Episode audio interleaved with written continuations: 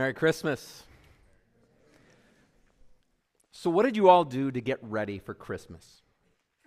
I mean, we talk about um, buying and wrapping gifts, we, we talk about decorating our homes, we talk about baking Christmas cookies and sending Christmas cards. I'm sure all of you have bought gifts for each other and others. And most likely you've decorated your homes, but how many of you actually baked Christmas cookies? That number is dwindling. How many of you actually wrote out Christmas cards and mailed them by post to friends and relatives and family? All right. Do you see how some of those, how many bought gifts? Okay, so we're doing some things. Other things, I think, are going down. Do you know what I think is one of the things that is making its way up closer to the top of our list of things to do to prepare for Christmas these days? Watching movies. You laugh, but you have a list, don't you? There are all kinds of top 10 lists of holiday favorite movies you just have to see over the Christmas season.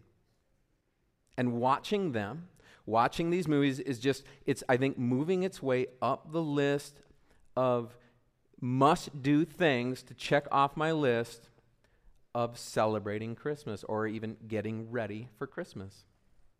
I hope the Nativity story is on your list. But you probably have some other ones on your list too.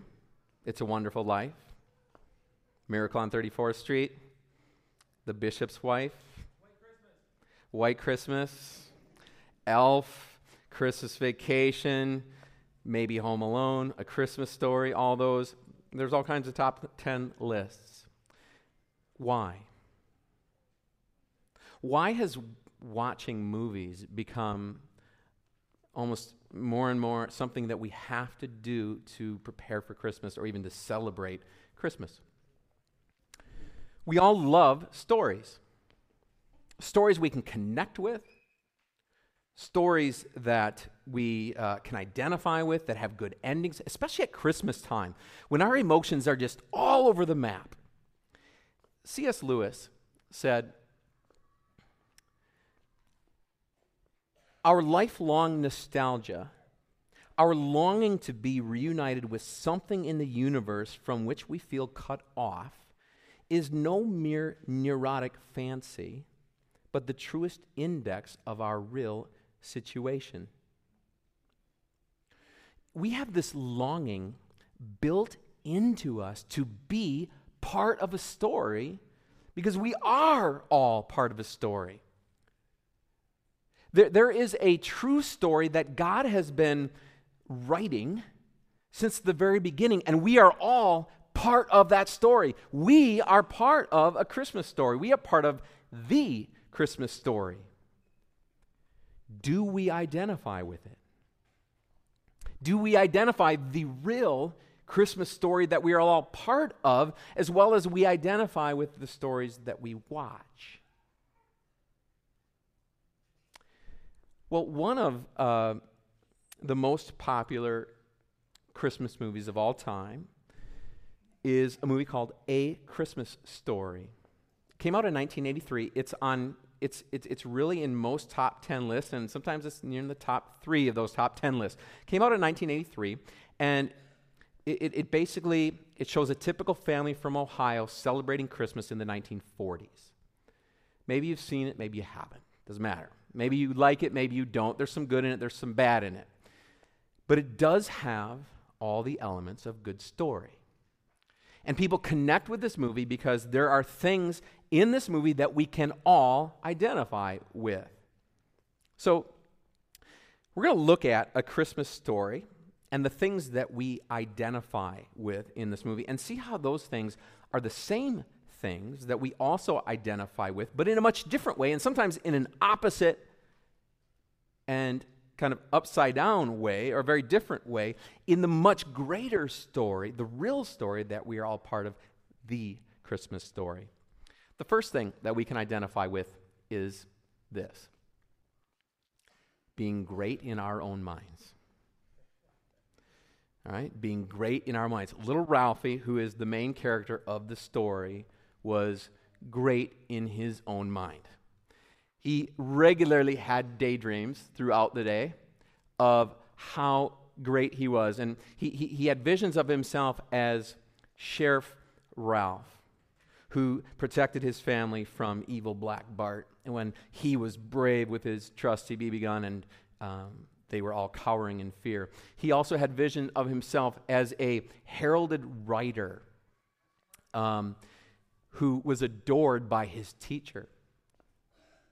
He had visions of her giving him an A plus plus plus plus plus for this essay, this theme he wrote that was titled What I Want for Christmas. And in reality, his theme or his essay was really a, a one um, poorly worded run on sentence with bad grammar and bad spelling. But in his mind, it was the greatest thing that was ever written.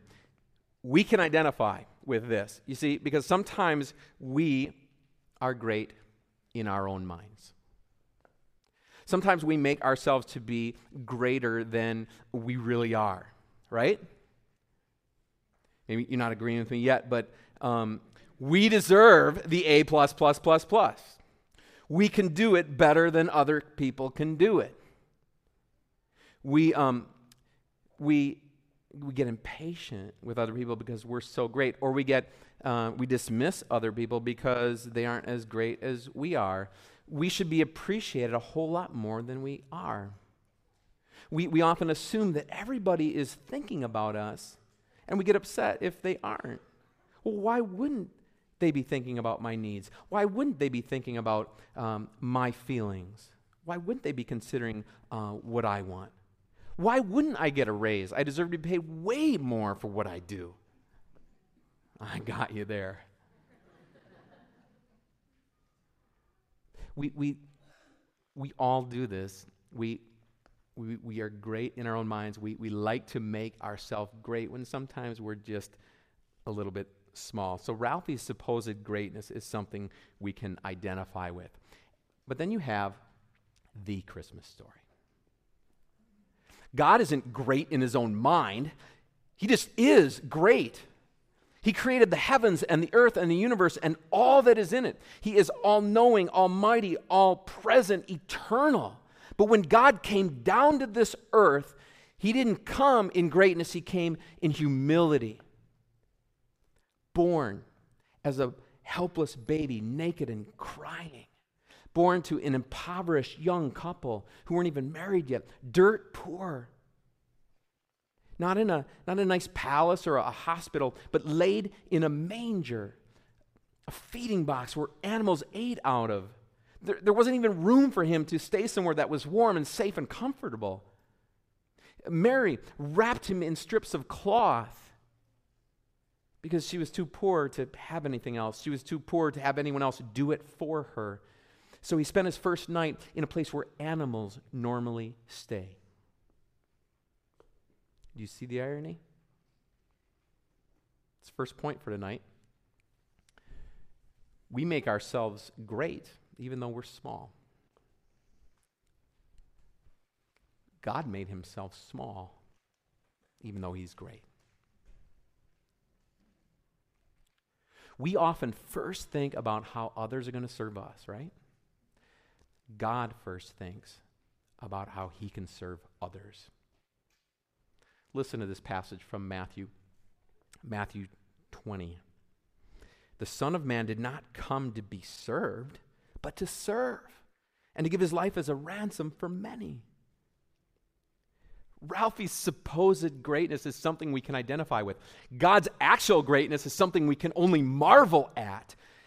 Check this out God made us great by making himself small. How's that for irony? He made us great by making, he, he, was, he came to make himself small so that we would be great, so that we would have something to look forward to. That's how he served us. He served us by coming to earth and, and living his life for us and then giving his life for us. Let's thank and praise him. How? By trusting in him, by worshiping him, by living like him instead of living like us. right? By, by making ourselves small, even though God made us great. But by serving other people, by thinking about their needs first, their interests first, their needs first, by treating them great. So we often make ourselves great even though we're small. God made himself small, even though he's great, so that we could be great, so that we could be his children. A second thing we can identify with in a Christmas story is this trying to earn what we want so badly. Okay? Ralphie tried so hard to convince his parents to get him the gift that he wanted. He wanted a Red Ryder BB gun. And he was obsessed with it. That is all he thought about. That is all he talked about. He, he left hints all over the house. He worked it into every little conversation he could. He, he, tried, he tried making his parents want to get that gift as much as he wanted that gift. He tried bending their will to his will, making them want to do this thing for him. He was obsessed with it. He tried leveraging his parents, he tried leveraging his teacher, he tried leveraging Santa. His whole life revolved around making certain that he would get this gift. Well, we can identify because we've all done the same thing. Embarrassingly, I did the very same thing that Ralphie did when I was Ralphie's age. It wasn't for a BB gun, it was for a Star Wars snowspeeder. But embarrassingly, we all still do the same thing, no matter what age we are. Don't we? We, we all um, we get obsessed with stuff. We get obsessed with wanting certain things. We get obsessed with, with getting certain gifts, with, with getting certain things. And we, we use other people to get them for us. We, we, um, we leverage people. We justify spending on ourselves. We, we all want stuff. We all want something in the end. And even if you have curbed your materialistic desires, you still approach Christmas wanting something, wanting, if nothing else, to, to earn gratitude for the gift that you give, or earn gratitude for the thing that you do for someone or even earn the title of best parent or best spouse or best friend because of all you do or what you give. To, we all want something. I think we can all identify with Ralphie's trying to earn what he wanted. The sad thing is that our desire to earn gifts doesn't end with Christmas. We also can't help wanting to earn God's approval, God's love, God's acceptance of us, God's forgiveness, God's peace, His joy, His hope we try to earn what only God can give. God didn't try to get something for himself, but to give us something, a true gift.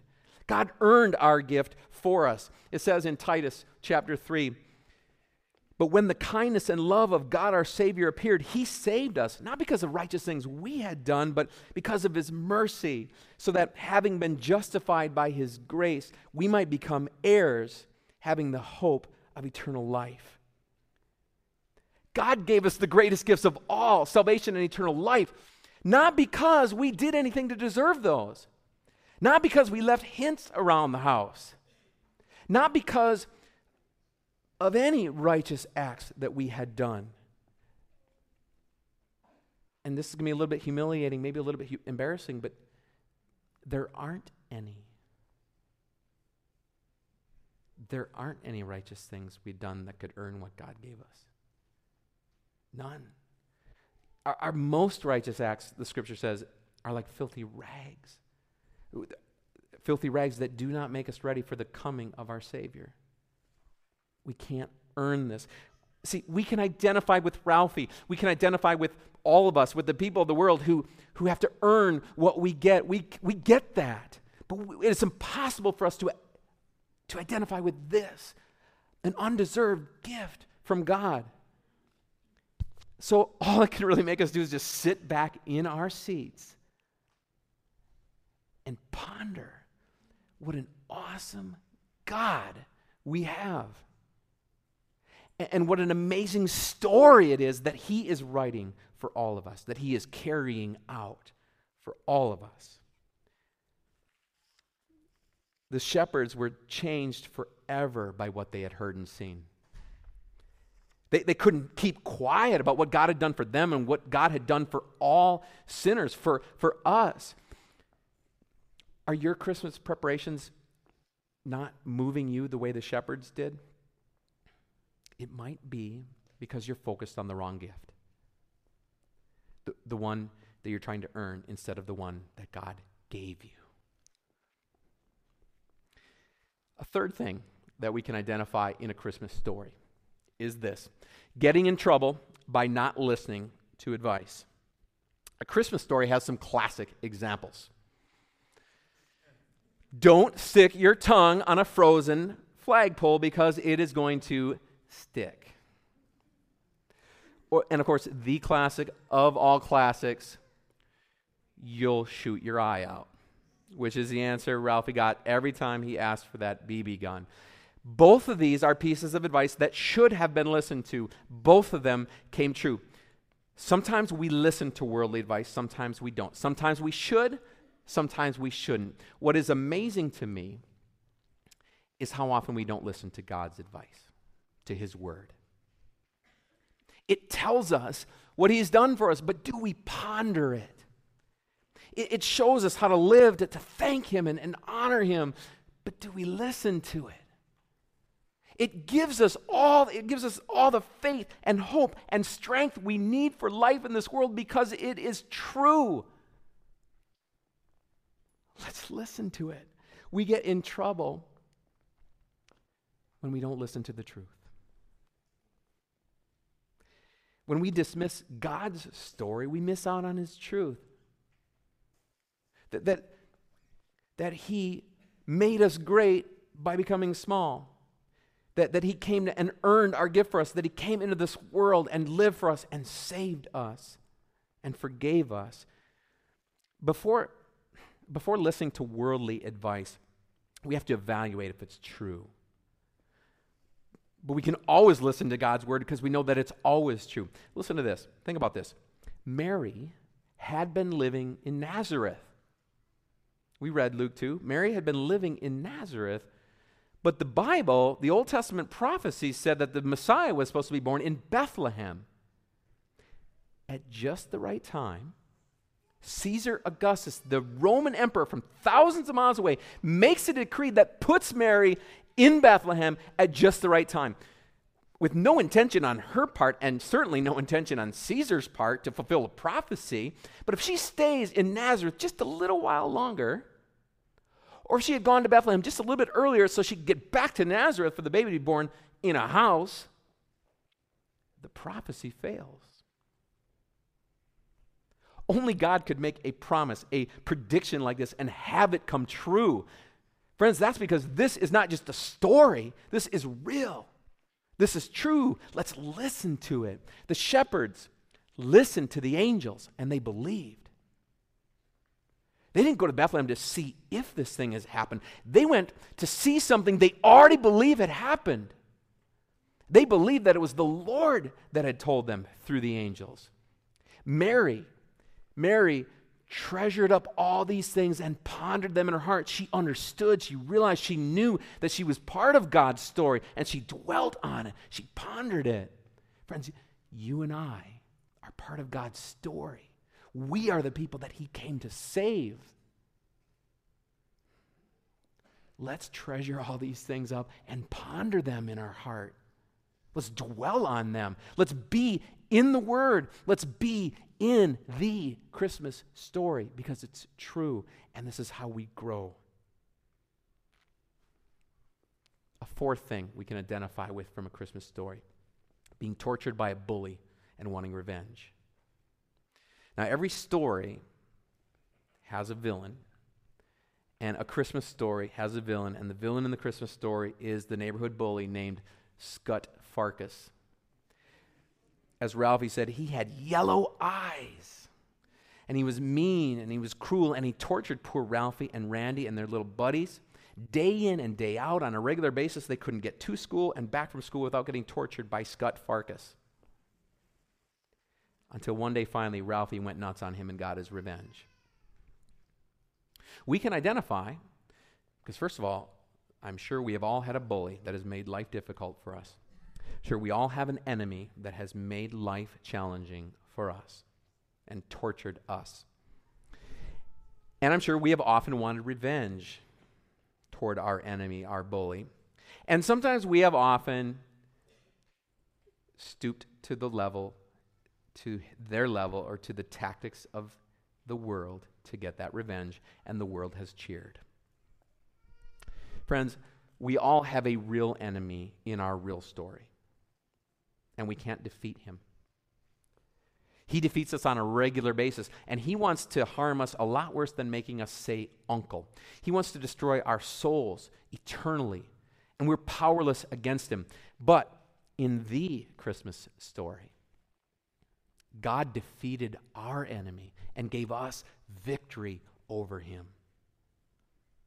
You see, every good story also has a Savior, but only one has a real Savior. Jesus was born a Savior to save us forever. See, a baby wasn't born who would become a Savior, a Savior was born. He was born a Savior. And, and a heavenly host came out and celebrated peace. And they said, Glory to God in the highest on earth, peace to men on whom his favor rests. They, they wanted to show how this event was being regarded in heaven and probably also how it should be regarded on earth. But you have a heavenly host celebrating peace. Now, another word for host is army. It was an angel army. You had an army celebrating peace. And when you have an army celebrating peace, that means there's been a victory. A victory. That army was celebrating the victory that because Jesus came down in this world, there would now be peace between God and us because of what Jesus was coming to do. There's a passage in 1 John 3 that says, The reason the Son of God appeared was to destroy the devil's work. Jesus defeated Satan for us, but not by stooping to his tactics, getting revenge. Jesus defeated our bully by allowing himself to be tortured. Our Savior defeated our enemy by being defeated. He came down to this world, made himself small, lived as one of us, and then he allowed himself to be mistreated. He, he, he allowed himself to suffer at the hands of his enemies. He allowed them to torture him. He, he allowed them to place that cross on his back and walk it up that hill. He allowed them to nail his hands to it. He allowed them. He gave his life up willingly to pay the price that we could never pay. Three days later, he, he burst out of that empty tomb alive to give us the greatest victory we could ever imagine forgiveness and eternal life.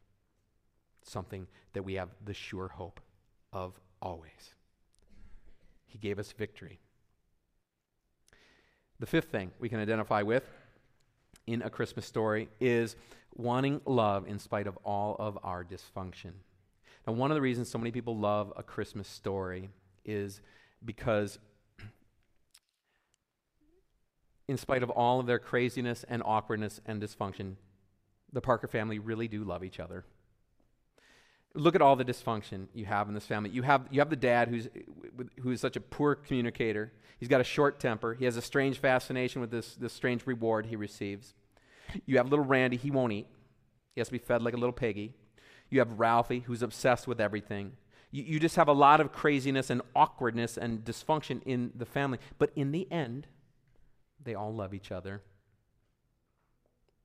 And in the end, the, the final scene, you have mom and dad arms around each other as Silent Night is playing in the background. We can relate to this. We can identify with this because we all have a little dysfunction in our lives at times. We can all get dysfunctional at times, especially at Christmas. I mean, Christmas is an emotional time for every single one of you in this room. This you can't deny this. It is an emotional time. There, there are emotions pouring through you right now. But it's not just all one emotion, it's all kinds of emotions. Sure, there are the happy, joyful emotions, the, um, of, of the, the, the, the, joy that, that comes from you know, food and, and music and gifts and, and sleigh bells and family time and, and traditions. But there's also the difficult emotions of Christmas missing family members because of bereavement or separation.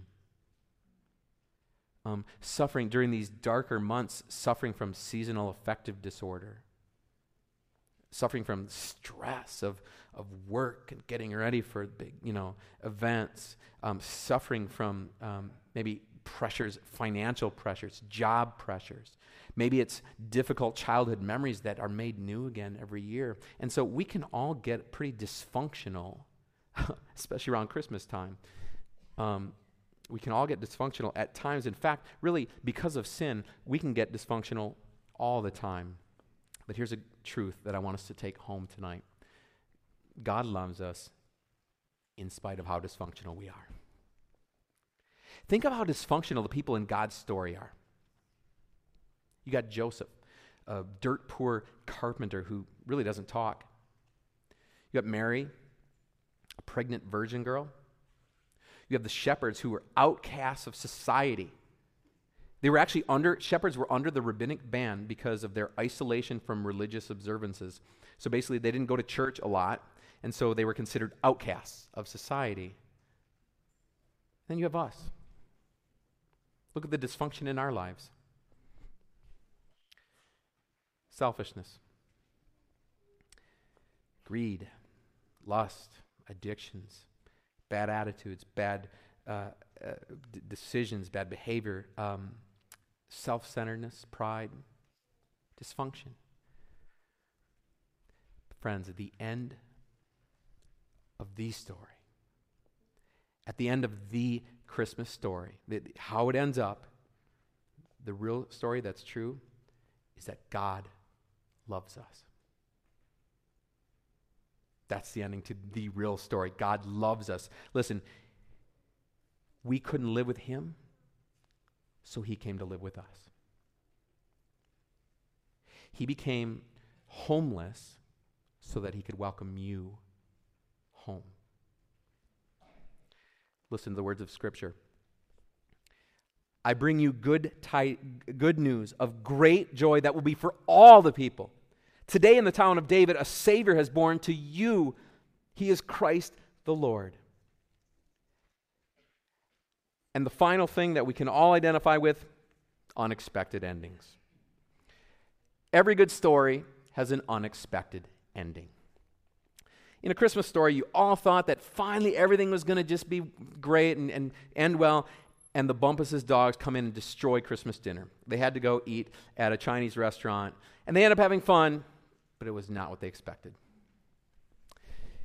The Christmas story, Jesus' Christmas story, also had an unexpected ending. The scripture says, A Savior has been born. This is what the angel said to the shepherds A Savior has been born to you. He is Christ the Lord. So, what would you expect next? So, go to the palace, go to the king. No, what would you expect next? Not this. You will find a baby wrapped in cloths and lying in a manger. There's a heavenly press conference going on that, that blew away any earthly press conference there's ever been. They're announcing the greatest news there has ever been announced. A Savior is born. Christ the Lord, God, has become man tonight, and He has joined us and dwells among us. And then, baby in a manger. Unexpected. Jesus wasn't what we expected.